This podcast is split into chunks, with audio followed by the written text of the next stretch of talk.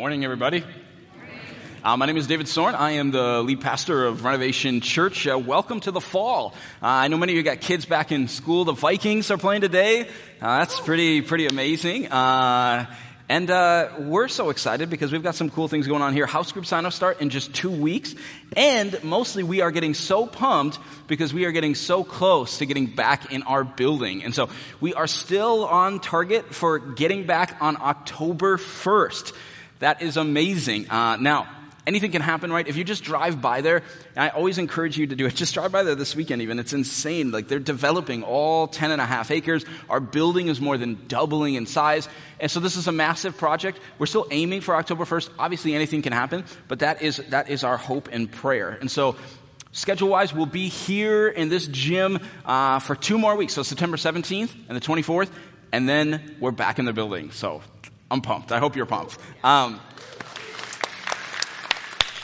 now, when we get back, I've had a couple of people ask me, is it finished? No, it's not. There's actually still six and a half months of construction when we get back. It's a huge project. And so when we get back, the expanded lobby should be done. Our expanded worship center uh, is almost, that's almost basically done now. Uh, and then most of our parking lot should be done by the time we get back. So we'll be able to actually have services in there again. So, and I would encourage you, even on October 1st, start praying about a friend that you can bring. I mean, God's doing crazy things in this church, and I'd love for you to bring someone along to see what's happening. Okay, uh, this morning we are starting a brand new series after 14 weeks in Zechariah this summer. Uh, we're going to do a three week series called Remember Who You Are. And I think this is a really important theme in the Bible because in Scripture, God talks about identity a lot, right? He talks often about who you are as one of his followers. I mean, if you think about it, as a Christian, you're told that you are chosen, this is identity, right? You are set apart. You're adopted into his family. You're forgiven. You're treasured. You're an ambassador, right? And we could go on and on and on and on. And why is that? Why is there so much about that in scripture? It's because your identity is really important. God wants you to know who you are because who you are, your identity is what controls so much of your thinking and so much of your actions. And so what we're going to do in this series is we're going to take three weeks we're going to look at three different scripture passages on three different Christian identities, all from the biblical sacrificial system. Okay, so this is actually going to be really unique. And we're going to start uh, week one with your identity that you are a priest. I come back next week and we're going to talk about how you as a Christian are a temple. And then we're going to talk about how you are an instrument in the hand of God. So we're going to get theological. We're going to get historical. We're going to get practical uh, all at the same time. So let's start with today's topic. Uh, you are a priest. Did you know that? You are a priest. This is unbelievable. Okay, let's see this in the scriptures. Everybody, uh, grab a Bible, whether you brought your own or you're using an app. A couple of weeks, we'll get back in our building. We'll have our Bibles under our chairs again. That's going to be amazing. I'm looking forward to that. Uh, but if you grab the Bible from the table, uh, we're on page 828. Otherwise, you can turn to uh, 1 Peter uh, chapter 2, uh, verses 4 and 5. And this is a letter from uh, one of Jesus' disciples, Peter. And as we look at this, uh, you might feel like this is a strange teaching, okay? Especially if you grew up Catholic, which is about 75% of you uh, in this room. or you grew up Orthodox or Episcopalian, or you actually had a priest leading your church. But I want you to see what the scriptures actually say on this, not just a church's tradition. So let's look at this. 1 Peter chapter 2, we're going to start right at verse 4. Says this. He says, As you, that's Christians, as you come to him, the living stone, so he's talking about Jesus, rejected by humans, but chosen by God and precious to him, you also, like living stones, are being built into a spiritual house to be a holy priesthood offering spiritual sacrifices acceptable to God through Jesus Christ. Now, he's going to talk a little bit more about how people are built up kind of as a temple, but we're going to get more to that next week. So for now, let's jump down to verse 9. And in verse 9, he writes this He says, But you are a chosen people, a royal priesthood. A holy nation, God's special possession, that you may declare the praises of him who called you out of darkness into his wonderful light. Okay, this is amazing. So, twice here, we see that Christians are called priest. All Christians. That verse 4, that you are a holy priesthood. Verse 9 says you are a royal priesthood. Uh, if we were to turn to Revelation uh, chapter 5, we would read that all Christians are priests who serve God. Now, I want to explain to you uh, what this means, but first, I need to tell you why this feels even a little funny to read in the first place, right? Because the only reason that this even feels funny when I say you are a priest is because the church in history lost sight of this biblical truth and we kind of messed it up. And so now it feels funny to us. And so if you go back into medieval times, what happened is the church began to elevate the leaders of the church and they began to call them something different. And soon enough, they began to call them priests. And now these priests were elevated to kind of like a special class of people that had special access to God and special knowledge to God that the common people didn't have. And these priests somehow became in this place where they were the ones that dispensed dispensed God's grace to the people. And then they said that they did that through what they determined were seven sacraments. Uh, sacraments like confession or the Eucharist, which is communion or confirmation, and on and on and on. And even visually, what happened over time is the leaders of the church were called priests and they started to even visually dress different, right? And they had different robes and garments that they had to set them apart. Now, if you think about it, what happened over time is the church in medieval times essentially reverted back to the Old Testament way of thinking rather than good New Testament theologies. Because if you go to the Old Testament, right, the Israelites, they had priests. Okay? And when they needed to do something spiritual, they needed to experience forgiveness, you would go to the priest, and the priest would offer a sacrifice. You would bring the animal, but they would offer a sacrifice for your sins. And the priest essentially was kind of an intermediary between you, the sinner, and God up here. And essentially, the Catholic Church over time did the same thing with the Catholic priest. They became the intermediary between the person and between God. But that's not the teaching of the New Testament. The New Testament says those priests of old, their function, their purpose was to be a shadow for what was to come. And what was to come? What was to come was Jesus, and Jesus was our final sacrifice. Jesus was our high priest. We talked about this in Zechariah, actually. He was our high priest who offered the final sacrifice. And now all Christians share that priestly role under our high priest Jesus. And so what happened in history is about 500 years ago, in uh, 1517, Martin Luther comes along, the great reformer, and he begins to study the scriptures. Now, many people didn't even have access to the scriptures, they couldn't even read it in their language, but Luther did, and he's studying, and he's studying passages like ours, 1 Peter chapter 2, and he comes up with essentially what is one of the key doctrines of the Protestant church is what we would call the priesthood of all believers. Now, I don't know if you've heard this before, if you've ever studied theology, this is a really common Christian doctrine, but it's basically the biblical truth that every Christian shares in Christ's priestly status. And therefore, there is no longer this special class of people who have a special access to God and do all the ministries. We all have the Holy Spirit, and so we're all priests. Now, we still need pastors, Whew, I was really close for a second. I, was, I don't know if you were getting nervous, but I was getting nervous. Because the Bible says that God has gifted and appointed certain people to teach the Word of God. And we also read in many of the pastoral epistles that God wants churches to appoint elders right? To oversee the flock, to shepherd the flock, counsel the flock, even discipline the flock. So there still is a need for church leadership and church structure, but now there's, there's a flatness in that everybody, all of us in this room who are believers, have the same access to God. Right, and we can all do the work of the ministry. In fact, I want to put on the screen here, really, we're going to just work through what are the kind of two main ways that you are a priest. So here's the first one. Number one, you are a priest because, number one, you have access to God like a priest. Can I just say how much I missed the screen this summer? Uh, I just want to just hug it right now. Uh, and in a couple of weeks, we're going to have two. It's just going to be incredible. Okay, you, you have access to God like a priest. So look at verse 9 again, if you have the word in front of you. It says, But you are a chosen people, a royal priesthood a holy nation. Okay, it says you are a royal priesthood. You know what that means? It means not only you're a priest that has free access to God, you're a royal priesthood. It means you are a child of the king. So think about like a castle. If you in the old days, you were going to go to a castle and you were going to visit the king and you were just a regular person, you can't just go walk up and visit the king, right? You need to go through an intermediary that's going to allow you access to the king. But if you are a child of the king, you could just run, jump up on your father's lap on the throne, right? That's why Hebrews 4 says we can approach the throne of grace with confidence. Why? Because we're his kid. Right? Just as in the Old Testament, the priests were actually born into this special class of priests through the family tree, the line of Aaron. We today, you are born into the priesthood by being born again into God's family. You're a child of the king, you're a royal priest. And God wants you to know that you have access to his presence. This is one of the things that the Bible lays out at the death of Jesus.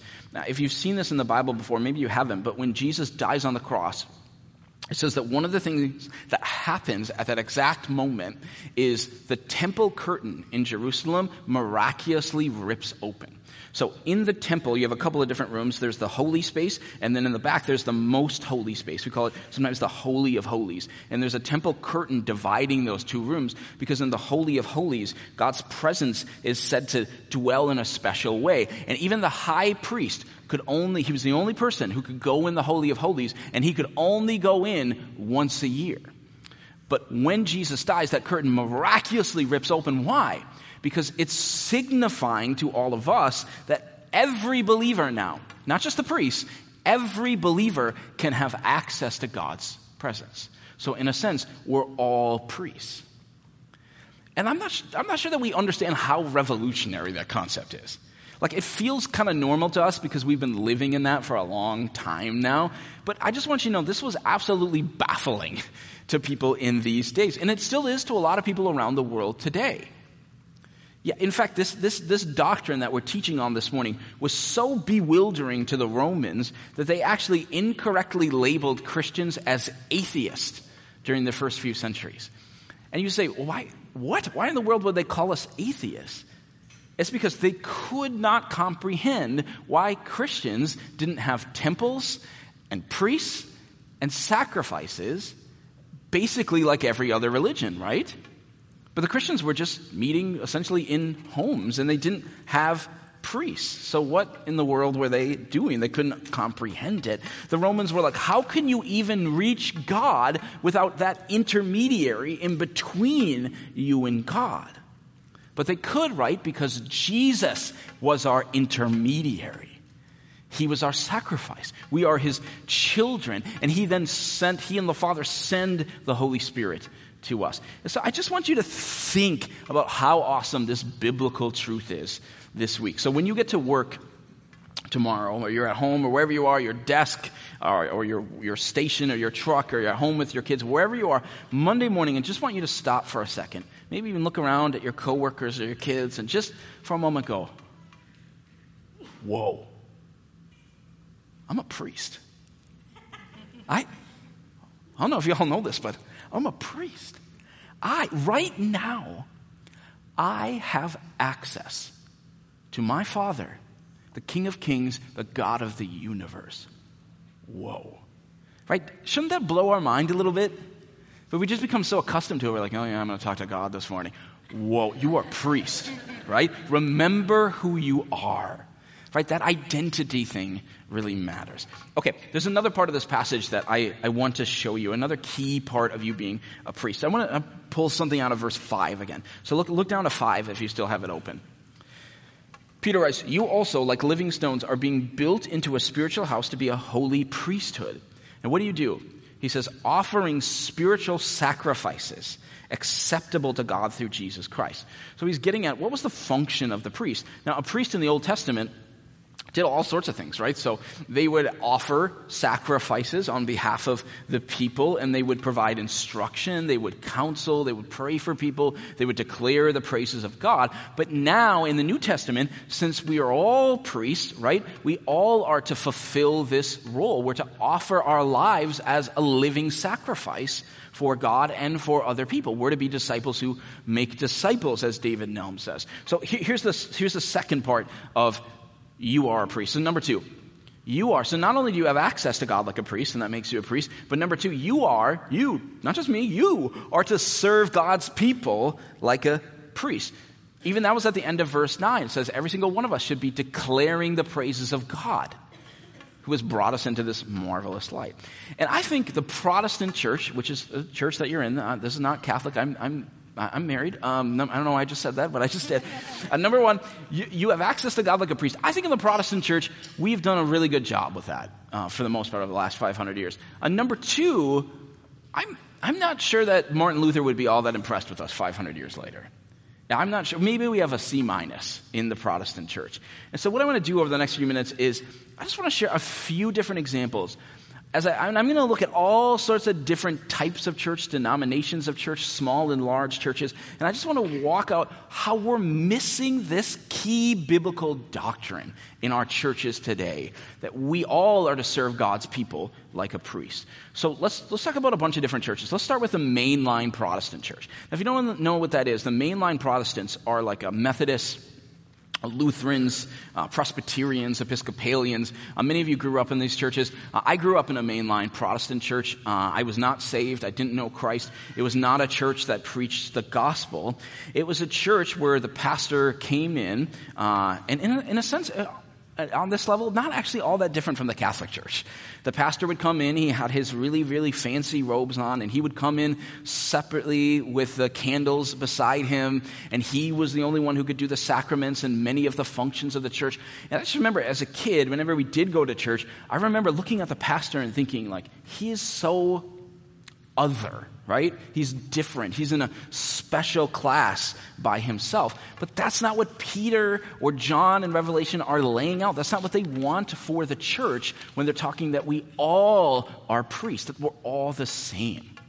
Right? That's one place where I think we're missing in America. But other churches are missing it too. Let's talk about the megachurch, okay? Like a, a large evangelical church or even a large charismatic church, because I think they too struggle with living out the priesthood of all believers. Our, our larger churches today are somewhat notorious for their sort of rock star celebrity pastors, right? And these are the pastors that they do all of the teaching, right? And then the people in their churches do all of the what? All of the I don't know, right?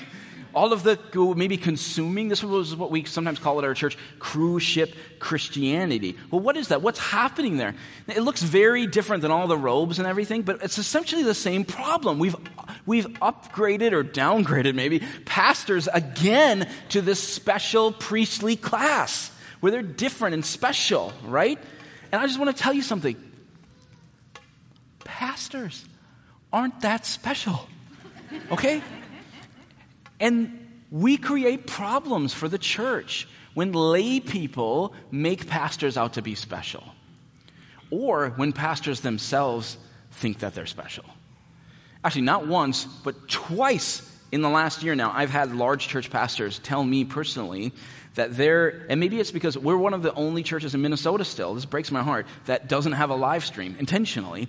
But they've told me that their Sunday morning live stream was so important because people from all over the country can listen to them. And they tell me how people from small towns in New Hampshire or Alaska or Alabama sit at home on Sunday mornings and they listen to these people from Minnesota teach the Bible. And I always respond this way. Maybe this is too harsh, but this is, this is how I feel.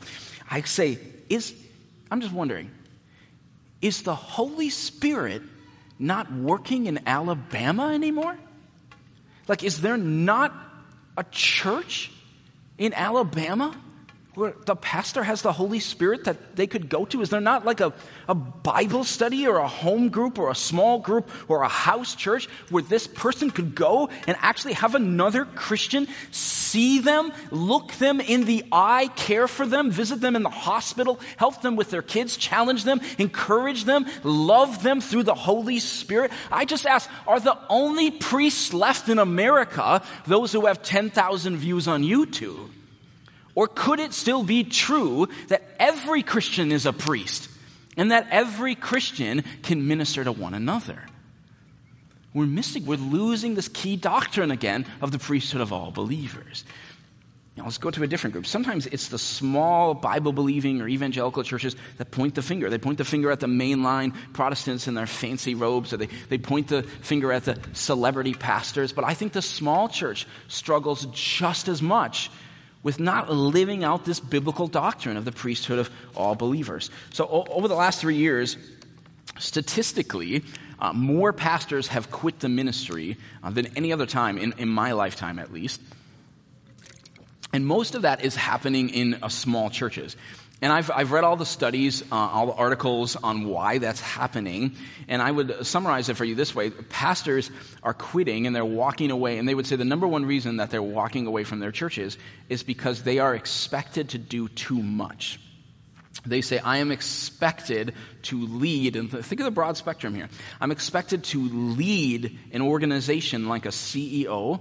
I'm supposed to raise money like a professional fundraiser. I'm supposed to cast vision. I'm supposed to be an incredible communicator. And they say, then I'm supposed to marry and bury and counsel everyone and then visit every single person in the hospital. And it's too much. But often, when I've had the chance to have those conversations with pastors personally, I'll say to them, it may feel like you have to do all those things, but who said you had to do all those things? Who, who said that you had to counsel everyone? Who, who said that you had to visit everyone? See, I think even our small Christian churches have forgotten the priesthood of all believers. And we have made it so common in America to make out the local pastor as the only one who can counsel and minister. And quite frankly, my friends, that's unbiblical. And so, what does the Bible, the Word of God, actually instruct the Christian leader, the pastor, to do? Let's look. I'm going to show this verse to you on the screen. Ephesians chapter 4. It says, So Christ himself gave the apostles, the prophets. So who are we talking about here? This is going to be a list of Christian leaders the apostles, the prophets, the evangelists, the pastors, and teachers. And what is their role? To visit every person in the hospital. Oh, oh, it actually doesn't say that. What does it say? What's their role? To equip his people for works of service so that the body of Christ may be built up. So, what are the leaders of the church to do? They're to equip the people. To do what? To do the work of the ministry. And why can we do that as leaders? Why can we equip you? Because you are all priests. And you all have an oar. And you all have the Holy Spirit in you. I love in 1 Corinthians 12, Paul is talking, he uses the metaphor of the body, that the Christian church together is a body, and we all have different parts and different roles. And Paul continues to say through that chapter, but the same spirit that is in me is in you. And I can't tell you how much I believe in that as a Christian leader. In, in so many ways, I feel like it has saved my ministry. In so many ways, I feel like it's one of the main reasons that I'm still in ministry today, almost 20 years later. And it's simply because I don't believe that there is anything special about me. I don't believe that I have every spiritual gift right? I maybe have one or two, right? The Lord gifted me uh, maybe with preaching or administration, but there's so many I don't have. I am not a counselor. I am not a shepherd. You don't want me sitting across from you trying to help you fix your marriage. It's going to get worse if you meet with me, right? That's just, that's not my gift. And is that okay? I don't think you have every gift, right? Why are you laughing so hard at me? So at this church, we made a commitment to live out Ephesians 4. You know, in a lot of ways, I think that's why we've seen a lot of the growth that we have, because I don't have to care for everyone. In fact, I know that the Bible commands me not to. And so, what I've done then is I've equipped other pastors, and together we're equipping our elders. In our church, our elders are our house leaders. They're elders. That's what a biblical elder is someone who shepherds counsels the flock. And then we've divided our people into house groups where they have an elder counseling and looking after them. And that's who you do want to talk to when your marriage is having a hard time because they're going to do it better than me, anyways. And they're a priest, just like me and just like you. But I don't think we can I don't think it would be right of us to kind of point the finger at all of these different churches and then not turn that finger around and point it at ourselves. So, Renovation Church, let's talk about a couple ways that we need to remember this doctrine of the priesthood of all believers. Uh, for one, let me give you a few examples. Sometimes people will come to me and they'll say, David, uh, we've got these friends who are really struggling in their marriage, and I'm wondering if you and the church could put on a marriage seminar, and I think that would really help them. Or uh, similarly, sometimes someone will come to me and say, Hey, Pastor David, I uh, there's just like a ton of new moms in my neighborhood, in my area. Most of them don't go to church. I'm wondering if the church, if you and some of the pastors and leaders could start like a, a, a new moms program at the church, and maybe I could invite them to that. And why do we talk like that in America?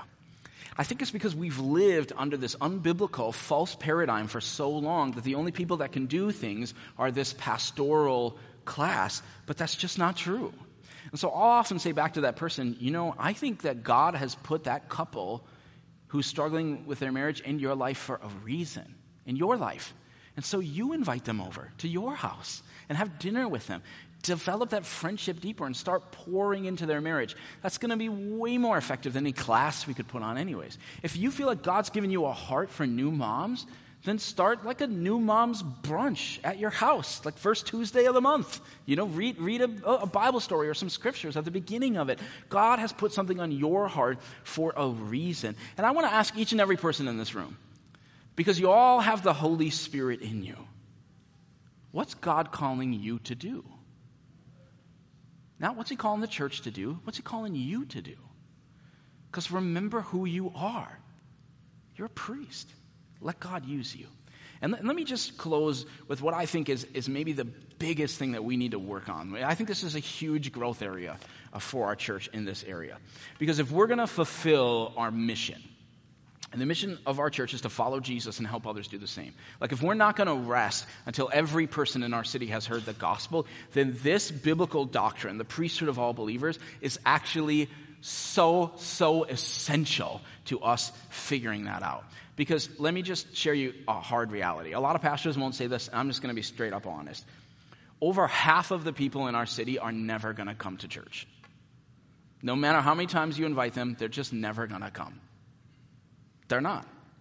And the only way then they're going to meet God is if you, the priest, who's had access to God, brings God to them because you know them, you work with them, you live next to them. They're not going to come to our church. Plenty of people will, but lots of people won't.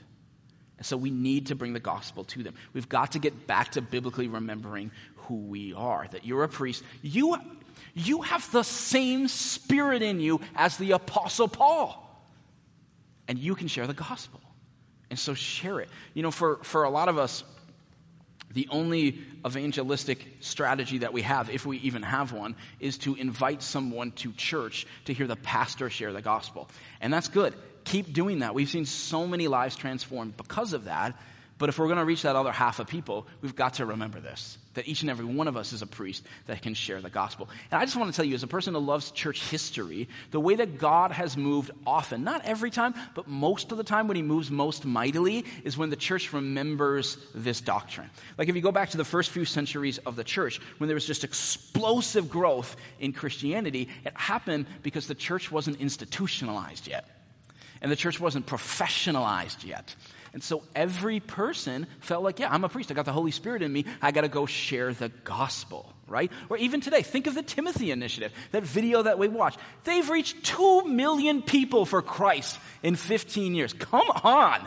That's insane. How is that happening? It's because they're just training regular people up. They're saying, hey, you've got the same spirit in you as the Apostle Paul. You've got God in you. So I want to train you to go out and you can start a church under an orange tree, right? And let's just make this happen. And God is using that and He's blessing that. And the Lord just moves mightily when we rediscover that. When we remember that God has gifted mightily, not just pastors and preachers, but paramedics and plumbers Okay? God wants to use you right where you're at, right where you live, right where you work to influence the world around you for Jesus Christ. And so you remember who you are. You're a priest. Let me pray. Lord, we just thank you uh, so much for your goodness and your kindness. The fact that you would call us a priest. The fact that right now, each and every person in this room can have access to you, they can experience you, and that you can use them to do mighty, mighty things in your name. That we are just in all of that, and we just praise you for that. It's in the name of your son Jesus that we pray. Amen.